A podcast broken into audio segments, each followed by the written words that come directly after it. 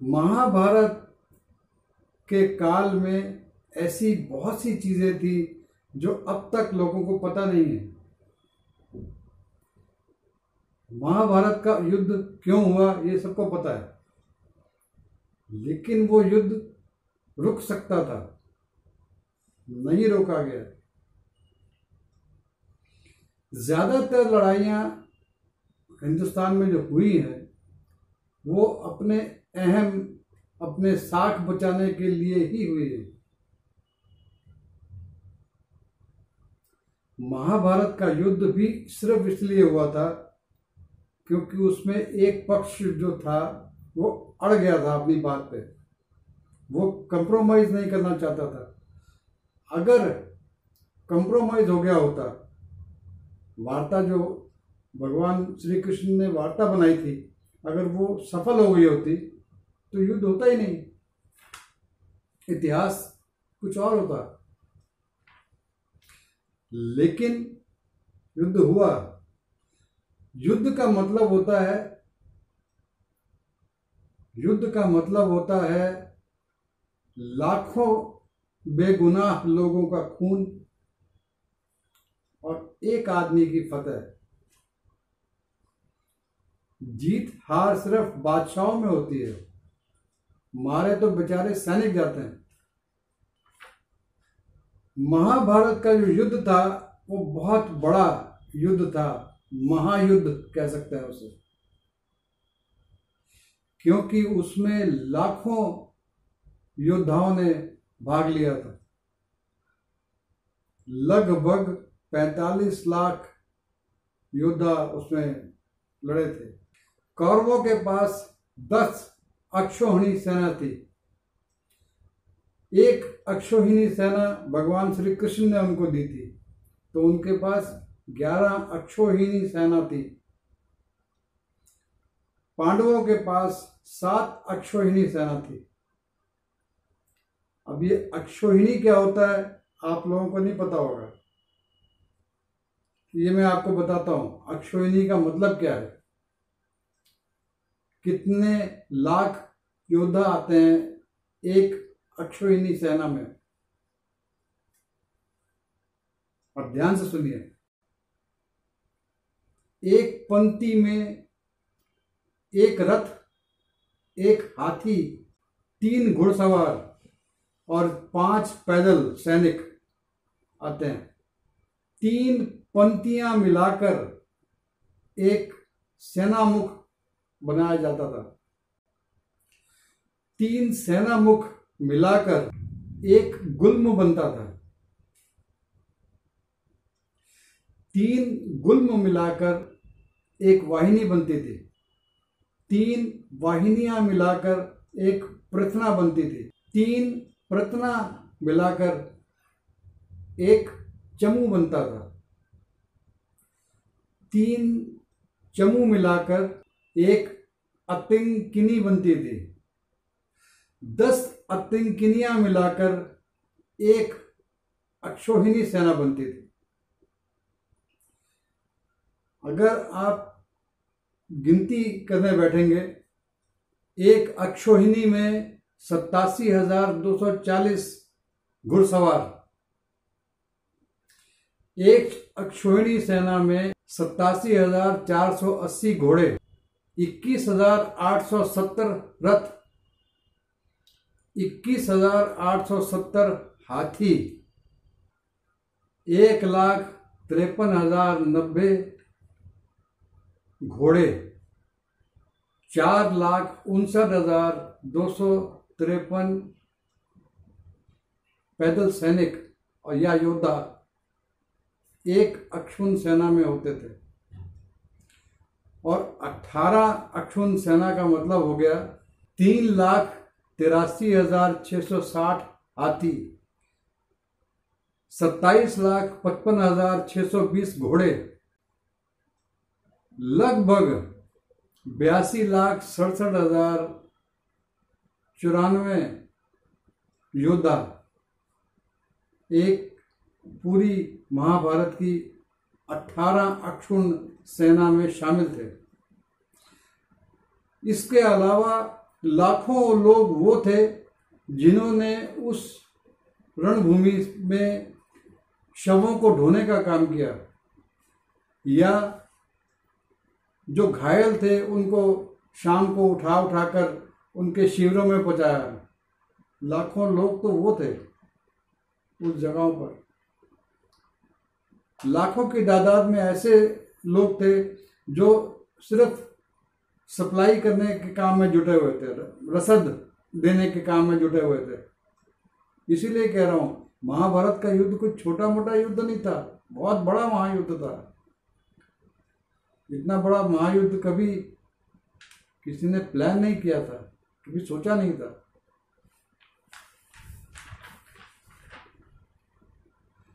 अठारह दिन तक चला था वो महाभारत का युद्ध।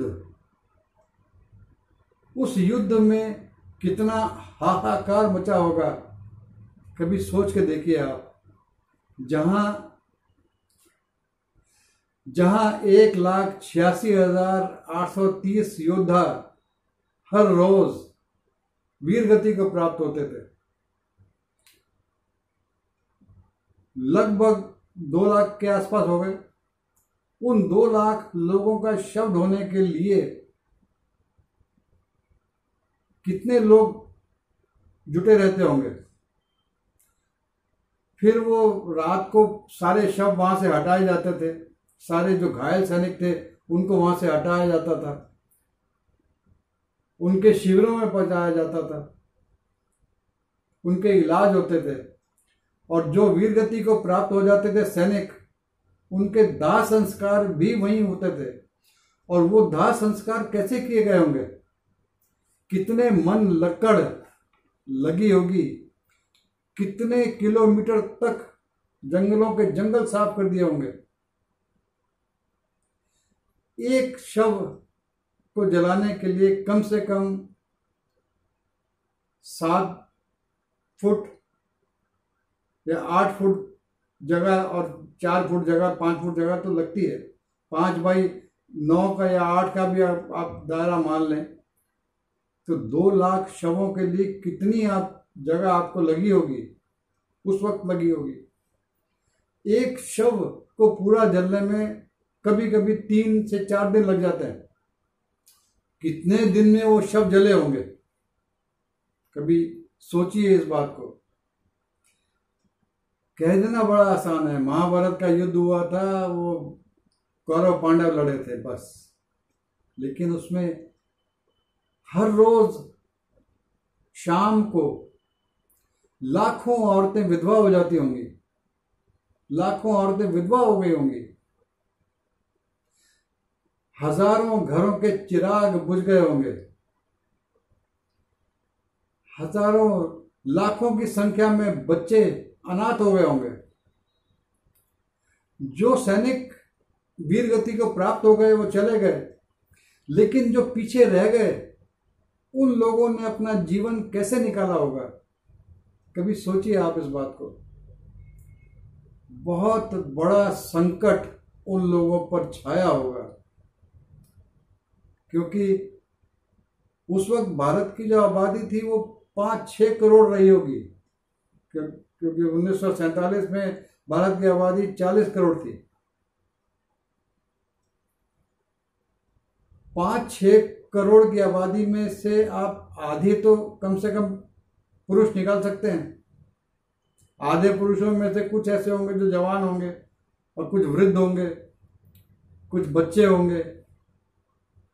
सेना में वो पृष्ठ पुष्ट लोग ही तो गए होंगे, बाकी तो जो बच्चे होंगे वो रह गए होंगे। लेकिन जो औरतें रह गई होंगी, उन्होंने अपना जीवन कैसे निकाला होगा? या जो जो बुज़ुर्ग, जो जिनके घरों के चिराग चले गए होंगे, उन्होंने अपनी जीवन यापन कैसे किया होगा? कभी इस बात को सोचिए आप। बड़ी मुश्किल से वो समय कटा होगा। उस युद्ध में जो वीर गति को प्राप्त हो गए वो जो वंशों के वंश जो खत्म हो गए वो हो गए। लेकिन जो बच गए अठारह योद्धा सिर्फ़ बचे थे पैंतालीस लाख में से। उन अठारह लोगों में से कितने लोगों ने उस जीत का अनुभव महसूस किया? उनके पास क्या बचा? राज करने के लिए युधिष्ठिर जब बच गए थे तो उन, उनका तो मन ऐसा हो गया था विरक्त, क्योंकि महाभारत के युद्ध में सारी सभ्यता, सब कुछ समाप्त हो गया था। उस युद्ध में वैदिक धर्म, समाज, संस्कृति सब निस्तनाभूत हो गई थी। कुछ सालों तक रहने के बाद उनका पांडवों का मन इतना विरक्त हो गया था बहुत कम समय वो राज गद्दी पे बैठ पाए थे। उसके बाद उन्होंने अभिमन्यु का जो पुत्र था परीक्षित उसको राजगद्दी दे दी थी और खुद चले गए थे हिमालय में।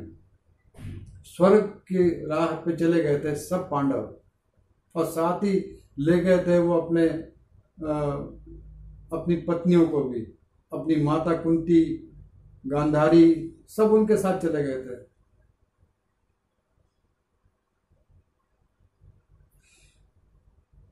कुछ साल तक भारत में एक सन्नाटा छाया रहा।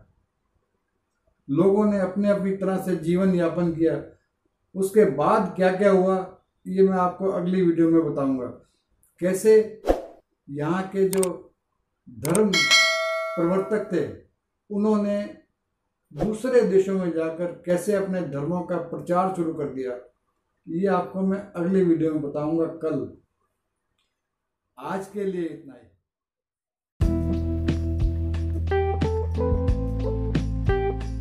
Hello friends, all fine, all well? I am also fine.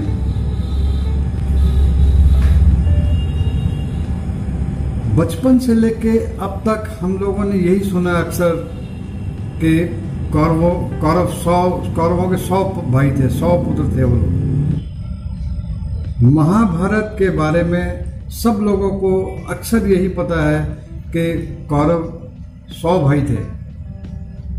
उन सौ भाइयों की एक बहन भी थी। इसके बारे में बहुत लोगों को पता नहीं है। बहुत लोगों को बताया नहीं जाता। ये तो आपको मालूम है कि जो कौरव हैं, वो टेस्ट ट्यूब बेबीज कहलाए थे, क्योंकि उनको उनकी माता को दो साल तक गर्भ में था वो, उनका पिंड और निकले नहीं थे तब तक। और वो जब वो, जब बाहर आए नहीं तो दो साल हो गए तो उन्होंने अपने बहुत ज़ोर से मुक्का मारा और पिंड जो था वो बाहर गिर, आके गिरा। जैसे ही वो गिरा तो क्योंकि वेद व्यास के आशीर्वाद से वो होने वाला था उनके यहाँ संतान तो वेद व्यास भी आए हुए थे तो वेद व्यास को बहुत गुस्सा भी आया कि एकदम से इन्होंने क्या किया महारानी ने। और वो जो पिंड था वो गिरा दिया। उन्होंने फटाफट से गंगा जल मंगाया और सौ छोटे छोटे कलश मंगाए मटकियाँ जिसको कहते हैं मटकियाँ मंगाई। और उसी वक्त सौ हवन कुंडों का निर्माण कराया गया और उस पिंड पे जब उन्होंने गंगा जल छिड़का महर्षि वेद व्यास ने तो उस पिंड के अंगूठे का जो अगला पोर्शन होता है, उसके जितने बड़े बड़े सौ टुकड़े हो गए। और वो सौ टुकड़े उठाकर महर्षि वेदव्यास ने मटकियों में डाल दिए। मटकियों में घी और भी, और कई रसायन डाले। और ये उसको कह के बंद कर दिया कि इसको दो साल तक आप लोग नहीं खोलना। दो साल तक वो मटकियाँ जो थी उन्हीं कुंडों पे सिकती रहीं। और दो साल के बाद जब उनको खोला गया तो उनमें से बच्चे निकले। उन बच्चों में निन्यानवे लड़के थे और एक लड़की थी। उस लड़की का नाम था दुशाला। दुर्योधन और भीम एक ही दिन पैदा हुए थे। ये आपको नहीं पता होगा। दुर्योधन जब पैदा हुआ था तो वो रोता नहीं था वो रेंगता था। जैसे वो गधा रेंगता है वैसे दुर्योधन रेंगता था। तो उसका जो आ, उसका भविष्य देख के महर्षियों ने बताया कि ये जो आपकी संतान है ये आपके कुल का नाश करने वाली है। तो इसको खत्म कर दीजिए। लेकिन वो धृतराष्ट्र की क्योंकि पहली संतान थी दुर्योधन उन्होंने सुनी नहीं उन्होंने उसको पलने दिया। ये तो उस वक्त की कहानी है। खैर, बहरहाल, दुशाला भी बाकी राजकुमारों के साथ पलकर बड़ी हुई। उस गुरुकुल में वो भी गई, शिक्षा प्राप्त की। धनुर्धर थी वो क्षत्रिय का साथ था उसको तो वो भी एक अच्छी तीरंदाज, योद्धा टाइप लड़की थी। क्योंकि राजकुमारी थी तो राजकुमारों के यहाँ सब, ऐसे ही सब होता है। चलता गया। उसके बाद जब वो जवान हुई तो उसकी शादी जो थी, वो सिंधु देश का जो राजा था, जयद्रथ, उस जयद्रथ से उसकी शादी कर दी गई।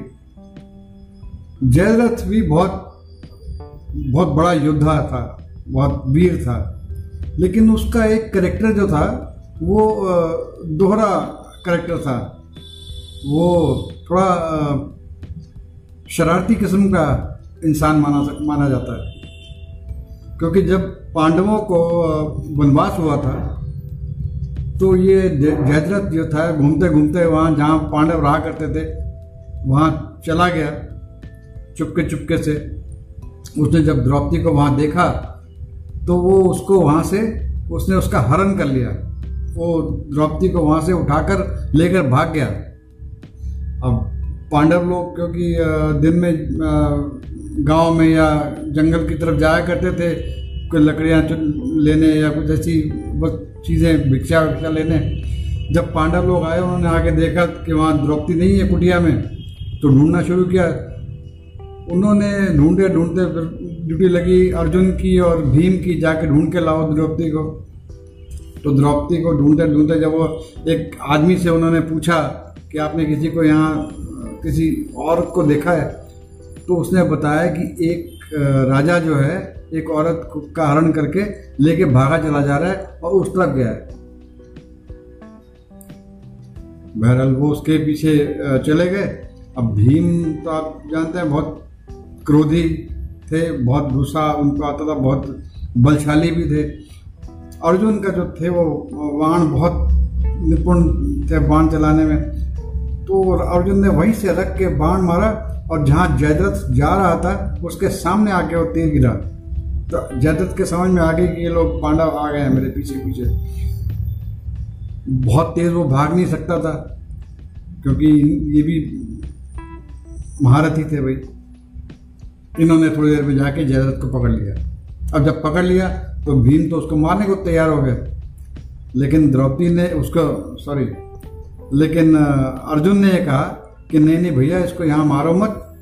ये भैया का अपराधी है, क्योंकि ये द्रौपदी को लेके इसने हरण किया द्रौपदी का तो इसको महाराज के पास ले चलो।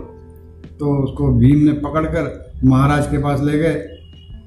अब तो महाराज है ही? महाराज ने जाके कहा, भाई, मैं तो उसमें कुछ नहीं कर सकता। द्रौपदी से पूछो, क्या सजा मिलनी चाहिए? तो द्रौपदी ने कहा कि, देखिए, ये हमारे बहनों हैं हाँ। हम इसको कोई सजा दे नहीं सकते ज़्यादा, मार तो सकते नहीं। सिर्फ़ ये काम करो, इसको गंजा कर दो। गंजा करके और पाँच चोटियाँ इसके सर पे छोड़ देना। और पाँच चोटियाँ भीम ने ऐसा ही किया, पाँच चोटियाँ छोड़ दी और उसको फिर भगा दिया। और वो शर्म और क्रोध से इतना लाल हुआ जा रहा था जहजरत कि क्या करे? वक्त थोड़ा और निकला। उसने कुछ शिव जी की पूजा तपस्या भी करके कुछ शक्तियाँ भी प्राप्त की। जब महाभारत का युद्ध हुआ तो उस युद्ध में अर्जुन का जो बेटा था अभिमन्यु, वो जब उस चक्रव्यूह में जब फंस गया तो उसके पास कोई शस्त्र नहीं बचा। जयद्रथ ने उस वक्त अभिमन्यु को मार दिया। निहत्थे अभिमन्यु को मार दिया। जब ये बात उसके पिता अर्जुन को पता चली अभिमन्यु के पिता को ये बात जब पता चली कि जयद्रथ ने मेरे बेटे को मार दिया तो अर्जुन ने प्रतिज्ञा ली कि मैं आज की आज तो रात हो गई मैं कुछ कर नहीं सकता। कल शाम तक अगर मैंने जदरत को नहीं मारा तो मैं अपना आप अप, अपना आत्मदाह कर लूँगा आत्महत्या करूँगा। उन्होंने प्रतिज्ञा कर ली। अब प्रतिज्ञा उनकी बहुत कठोर होती थी उस जमाने में। अब प्रतिज्ञा कर ली तो उसको वो पूरा भी करते थे वो लोग। खैर बहरहाल अगला दिन आया। जयदत्त जो था वो युद्ध भूमि में कि, किसी जगह पे जाके छुप के बैठा रहा और इंतज़ार करने लगा कि सूर्यास्त हो जाए। मैं इसके सामने नहीं पढ़ूँगा क्योंकि सामने पढ़ूँगा तो मार देगा मुझे। सामने ना पढ़ूं और ये सूर्यास्त हो जाए और ये जो अर्जुन है, ये अपने आप ही मर जाएगा। आत्मदाह कर लेगा, मेरी, मेरा कंटक खत्म हो जाएगा। भगवान कृष्ण इस बात को जानते थे कि ऐसा कुछ होगा। उन्होंने अपनी माया से बादल इकट्ठे किए और लगभग साढ़े तीन, चार बजे के आसपास का जो समय होता है उस समय पे उन्होंने वो बादल इकट्ठे करके सूर्य देव को छुपा दिया। थोड़ी देर में ऐसा लगने लगा कि जैसे सूर्यास्त हो गया हो। तो ये जो भाई साहब हैं, जयदत्त जी, इन्होंने समझा कि सूर्यास्त हो गया तो ये वहाँ से निकले और युद्ध मैदान में आ गए कि भाई अब तो अर्जुन आत्मदाह करेगा। लेकिन जैसे ही बाहर निकल के आए और अर्जुन के सामने पड़े तो कृष्ण भगवान ने अपनी माया हटा ली और बादलों में से सूर्य देव के दर्शन होने लगे। तो भगवान श्री कृष्ण ने कहा अर्जुन से, अर्जुन, वो देखो सूर्यास्त अभी हुआ नहीं है, अभी समय बाकी है। तो तुम अपनी प्रतिज्ञा पूरी करो। अर्जुन ने उसी वक्त धनुष पान उठाया और जयद्रथ की तरफ़ तीर चला दिया, जिससे कि जयद्रथ मारा गया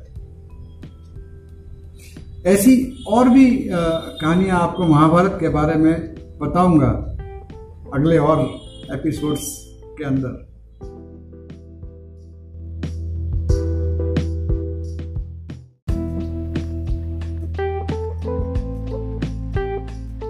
friends.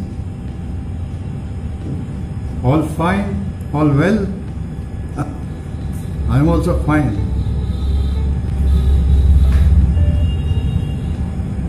बचपन से लेके अब तक हम लोगों ने यही सुना अक्सर कि कौरवों, कौरव सौ, कौरवों के सौ भाई थे, सौ पुत्र थे वो लोग महाभारत के बारे में सब लोगों को अक्सर यही पता है कि कौरव सौ भाई थे उन सौ भाइयों की एक बहन भी थी, इसके बारे में बहुत लोगों को पता नहीं है। बहुत लोगों को बताया नहीं जाता।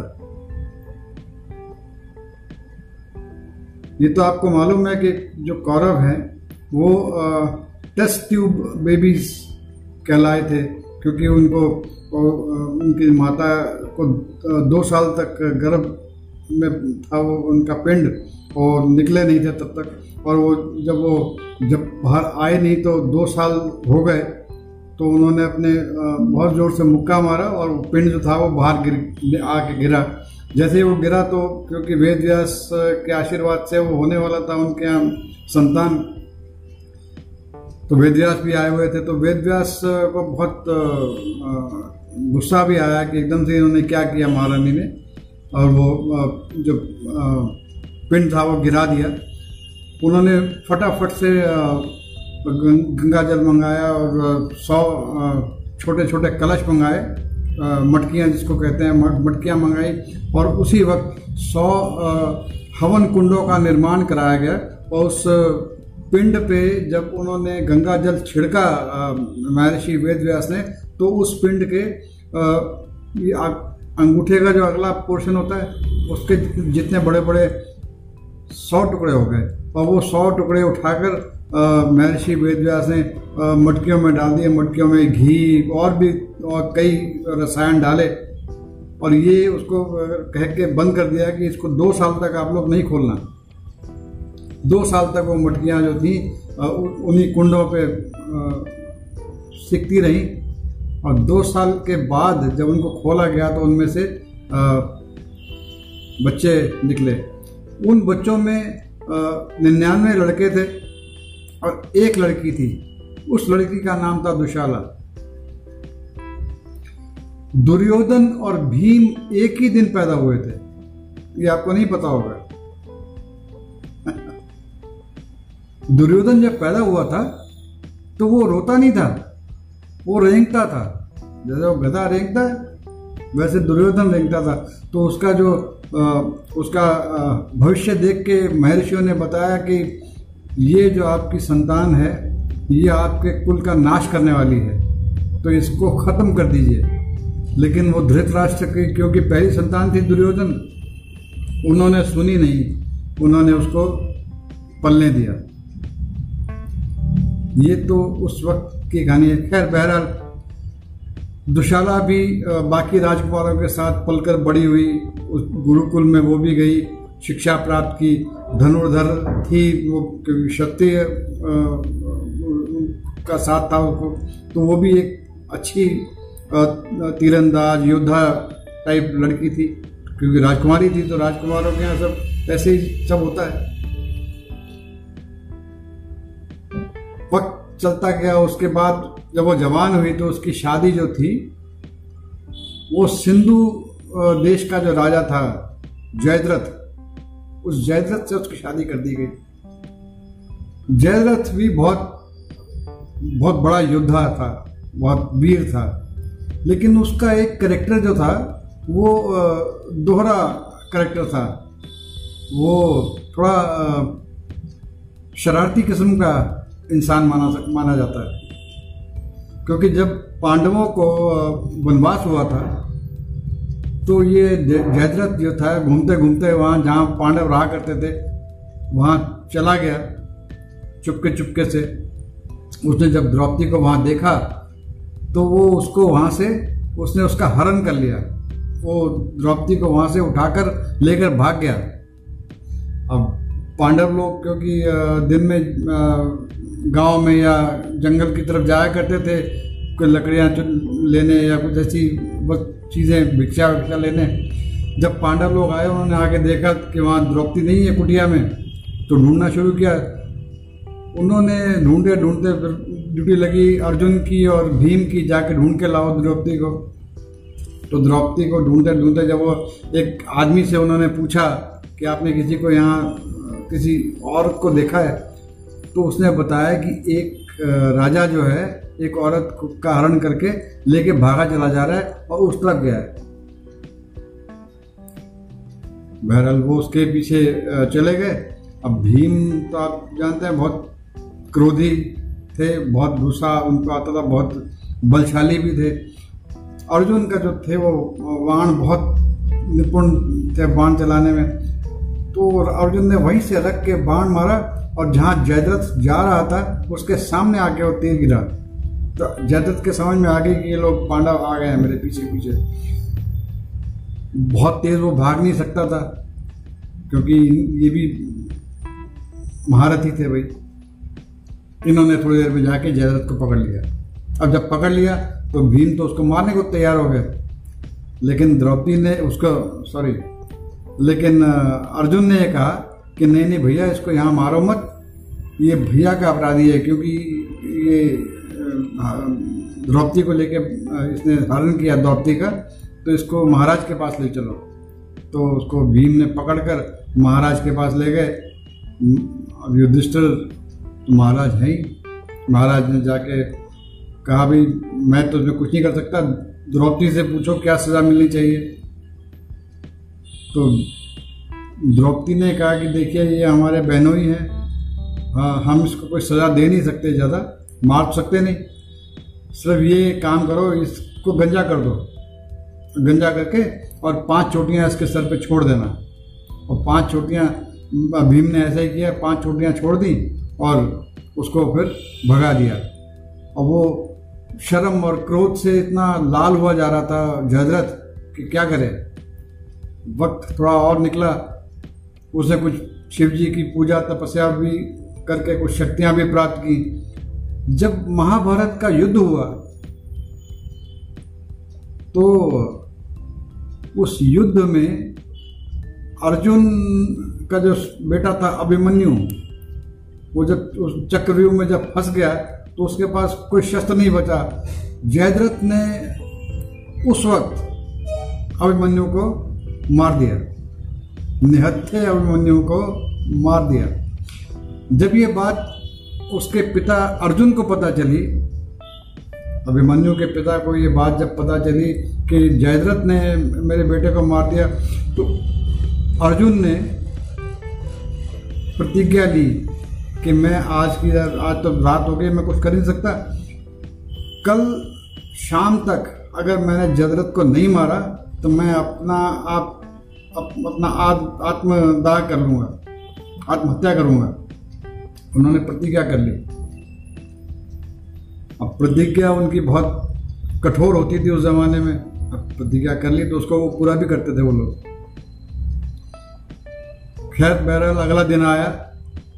जयदत्त जो था वो युद्ध भूमि में कि, किसी जगह पे जाके छुप के बैठा रहा और इंतज़ार करने लगा कि सूर्यास्त हो जाए। मैं इसके सामने नहीं पढ़ूँगा क्योंकि सामने पढ़ूँगा तो मार देगा मुझे। सामने ना पढ़ूं और ये सूर्यास्त हो जाए और ये जो अर्जुन है, ये अपने आप ही मर जाएगा। आत्मदाह कर लेगा, मेरी, मेरा कंटक खत्म हो जाएगा। भगवान कृष्ण इस बात को जानते थे कि ऐसा कुछ होगा। उन्होंने अपनी माया से बादल इकट्ठे किए और लगभग साढ़े तीन, चार बजे के आसपास का जो समय होता है उस समय पे उन्होंने वो बादल इकट्ठे करके सूर्य देव को छुपा दिया। थोड़ी देर में ऐसा लगने लगा कि जैसे सूर्यास्त हो गया हो। तो ये जो भाई साहब हैं, जयदत्त जी, इन्होंने समझा कि सूर्यास्त हो गया तो ये वहाँ से निकले और युद्ध मैदान में आ गए कि भाई अब तो अर्जुन आत्मदाह करेगा। लेकिन जैसे ही बाहर निकल के आए और अर्जुन के सामने पड़े तो कृष्ण भगवान ने अपनी माया हटा ली और बादलों में से सूर्य देव के दर्शन होने लगे। तो भगवान श्री कृष्ण ने कहा अर्जुन से, अर्जुन, वो देखो सूर्यास्त अभी हुआ नहीं है, अभी समय बाकी है। तो तुम अपनी प्रतिज्ञा पूरी करो। अर्जुन ने उसी वक्त धनुष पान उठाया और जयद्रथ की तरफ़ तीर चला दिया, जिससे कि जयद्रथ मारा गया।